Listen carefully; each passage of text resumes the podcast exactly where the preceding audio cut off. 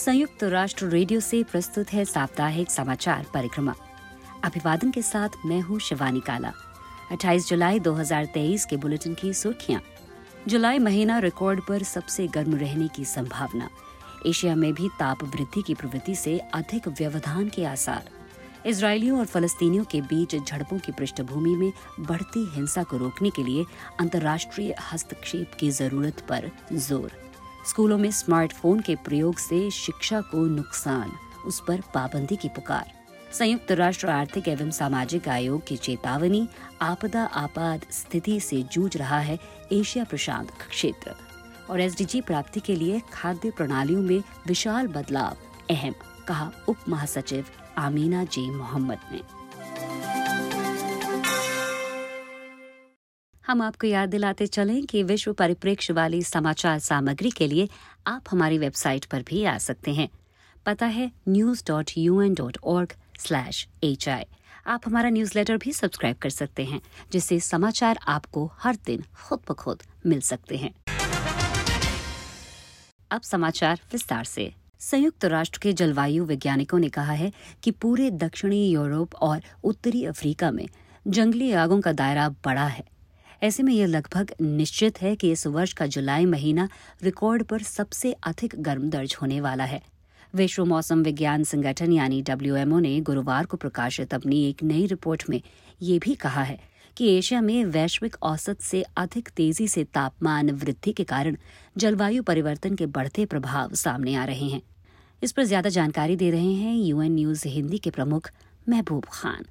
Geneva में विश्व मौसम विज्ञान संगठन डब्ल्यूएमओ और कुछ अन्य वैज्ञानिकों ने जुलाई महीने की परिस्थितियों को अभूतपूर्व और असाधारण करार दिया है।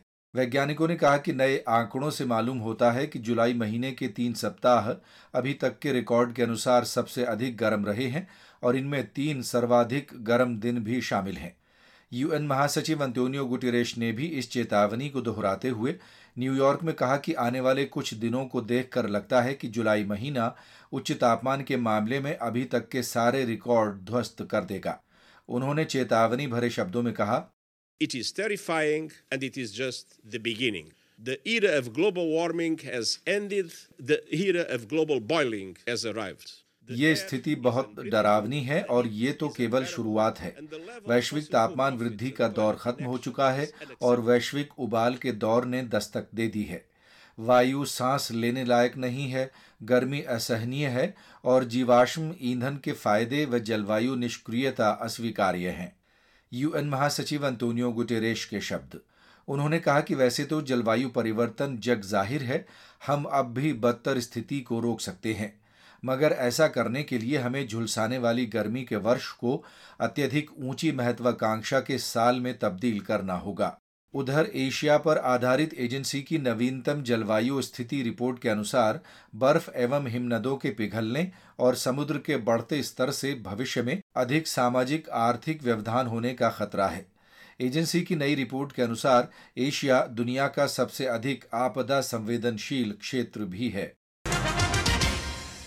संयुक्त राष्ट्र के स्वतंत्र मानवाधिकार विशेषज्ञों ने इसराइलियों और फलस्तीनियों के बीच झड़पों की पृष्ठभूमि में बढ़ती हिंसा को रोकने के लिए अंतर्राष्ट्रीय समुदाय से हस्तक्षेप करने की ज़रूरत पर ज़ोर दिया है।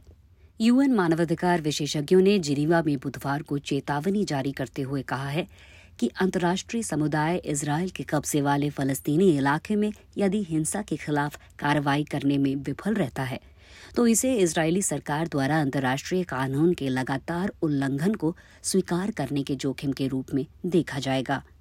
मानवाधिकार विशेषज्ञों ने चिंता व्यक्त करते हुए कहा कि इजरायली सुरक्षा बलों द्वारा पूर्वी यरूशलेम के गैर कानूनी कब्जे सहित पश्चिमी तट और इसराइल में अनेक हिस्सों में जारी हिंसा, अंततः कब्जे वाले पूरे फलस्तीनी इलाके पर कब्जा करने की संभावित योजना को दर्शाती है। इस बीच संयुक्त राष्ट्र मानवाधिकार प्रमुख वोल्कर टर्क ने इसराइल के सत्तारूढ़ अधिकारियों से देश के व्यापक गठबंधन की पुकार पर ध्यान देने का आह्वान किया है, जो सर्वोच्च न्यायालय की न्यायिक शक्ति को सीमित करने वाले नए कानूनों का विरोध कर रहा है। वोल्कर टर्क ने गुरुवार को एक वक्तव्य जारी करके कहा कि वो इसराइल में गतिविधियों पर बारीकी से नज़र रखे हुए हैं, जहाँ प्रधानमंत्री बेंजामिन नेतन्याहू की कट्टर राष्ट्रवादी सरकार के सांसदों ने सोमवार को एक विधेयक पारित किया था, जिसके तहत सरकार के फैसलों को रोकने की सर्वोच्च न्यायालय की शक्ति छिन जाती है।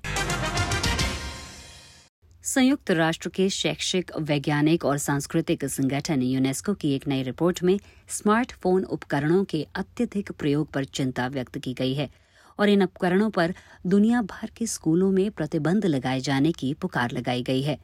कुछ और जानकारी के साथ हैं अंशु शर्मा। टेक्नोलॉजी पर यूनेस्को की रिपोर्ट में देशों से इस बारे में सावधानी से विचार करने का आग्रह किया गया है कि स्कूलों में टेक्नोलॉजी का प्रयोग किस तरह किया जाए।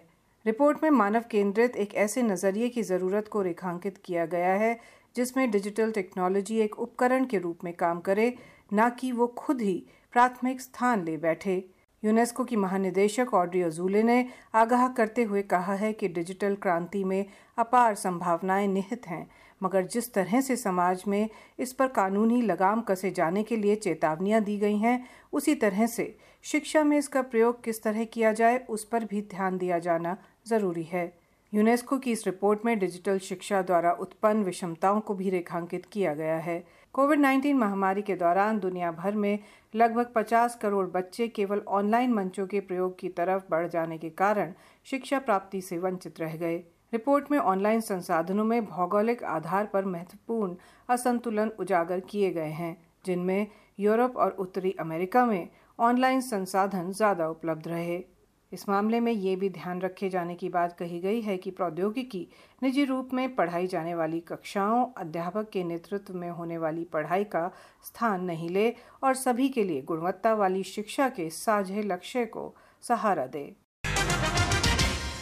एशिया व प्रशांत क्षेत्र के लिए संयुक्त राष्ट्र आर्थिक एवं सामाजिक आयोग की एक नई रिपोर्ट दर्शाती है कि जलवायु परिवर्तन के कारण प्राकृतिक आपदाएँ गहन रूप धारण कर रही हैं, जिनका अरबों लोगों पर असर होता है। एक रिपोर्ट के साथ हैं महबूब खान।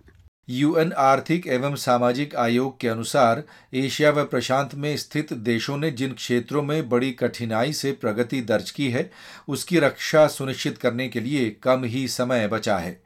वर्ष 2022 में एशिया व प्रशांत क्षेत्र में 140 से अधिक आपदाएँ आईं, जिनमें साढ़े सात हज़ार से अधिक लोगों की मौत हुई। इन घटनाओं में छह करोड़ चालीस लाख लोग प्रभावित हुए और सत्तावन अरब डॉलर का आर्थिक नुकसान हुआ। आयोग के अनुसार यदि वैश्विक औसत तापमान में दो डिग्री सेल्सियस की वृद्धि दर्ज की जाती है तो एक हज़ार अरब डॉलर से अधिक की आर्थिक हानि और मृतक संख्या में वृद्धि होने की आशंका है। इसे टालने के लिए पर्याप्त स्तर पर जवाबी कार्रवाई पर बल दिया गया है। यूएन आयोग की कार्यकारी सचिव आर्मिदा सलसियाह ने कहा है कि जैसे जैसे तापमान का बढ़ना जारी है, आपदाओं के नए हॉटस्पॉट उभर रहे हैं और पहले से प्रभावित क्षेत्रों में हालात अधिक गंभीर हो रहे हैं। उन्होंने कहा कि एक जलवायु आपात स्थिति बन रही है और हमें बुनियादी रूप से सहन क्षमता निर्माण में अपने तौर तरीके बदलने होंगे। संयुक्त राष्ट्र ने खाद्य प्रणालियों में रूपांतरकारी बदलावों की रफ्तार तेज करने के लिए बुधवार को एक पहल शुरू की है। यूएन उप महासचिव आमीना जे मोहम्मद ने इस मौके पर टिकाऊ विकास लक्ष्यों की प्राप्ति की रफ्तार बढ़ाने में मदद करने वाले अहम उद्देश्यों को रेखांकित किया है। विकास संकेतकों के अनुसार, लगभग आधे टिकाऊ विकास लक्ष्य मध्यम स्तर से गंभीर स्तर तक पटरी से उतरे हुए हैं। और सैंतीस प्रतिशत लक्ष्यों में कोई बदलाव ही नहीं नज़र आ रहा है। यूएन उप महासचिव आमीना जे मोहम्मद ने बुधवार को रोम में यूएन खाद्य प्रणाली प्लस टू सम्मेलन के समापन अवसर पर कहा कि हमारी खाद्य प्रणालियों में रूपांतरकारी बदलाव करने, दुनिया को टिकाऊ विकास लक्ष्य प्राप्ति की पटरी पर फिर से वापस लाने और इन चिंताजनक रुझानों को पलटने के लिए एक अहम कुंजी है। आमीना जे मोहम्मद ने संसाधनों की कमी का सामना करने और स्थिति का रुख पलट देने में मदद के लिए एक नया कार्यक्रम शुरू करने की घोषणा की है। इस कार्यक्रम का नाम है joint SDG funds window on food systems UN उप महासचिव ने बुधवार को ही कृषि आधारित खाद्य प्रणालियों में रूपांतरकारी बदलावों के लिए अंतरिक्ष प्रौद्योगिकी का प्रयोग के विषय पर आयोजित एक कार्यक्रम में भी अपने विचार व्यक्त किए। उन्होंने कहा कि अंतरिक्ष में इस समय व्यापक परिवर्तन हो रहे हैं। विशेष रूप में निम्न पृथ्वी कक्षा तक बढ़ती पहुँच और उसके प्रयोग के बारे में, जो कि 2030 विकास एजेंडा के लिए असाधारण रूप से लाभकारी साबित हो सकते हैं। तो आज के बुलेटिन में बस इतना ही। अब शिवानी काला को अनुमति।